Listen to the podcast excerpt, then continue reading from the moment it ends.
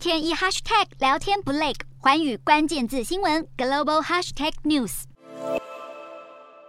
距离今年十一月举行的 G20 峰会剩不到半年时间了。印尼总统佐科威十九日首度证实，中国国家主席习近平和俄罗斯总统普丁都会如期出席峰会。这代表这一场 G20 峰会很有可能是乌俄战争爆发以来，普丁、习近平与拜登三巨头的首度面对面。美中俄三方领袖传出即将正面交锋，国际社会都在拭目以待。而最尴尬的是，自佩洛西访台后，美中两国频繁进行的军事演习都以对方为假想敌。美国和印太各国都在努力强化联合防卫能力。美国与盟邦这个月才刚在印尼举举行了一场名为“超级加鲁达之盾”的陆海空联合演习，共有十四国五千多名官兵参与，规模为两千零九年以来最大。另外，两年一度的多国联合演习“漆黑”也将在这个月中下旬展开。南韩空军也在十八日派遣七架军机与一百三十多名官兵飞往澳洲达尔文基地，准备参加“漆黑”演习。今年预计会有十七国百架军机与两千五百名官兵参与。这么多场大规模演习，目的不外乎是要制衡正在扩张军力的中国。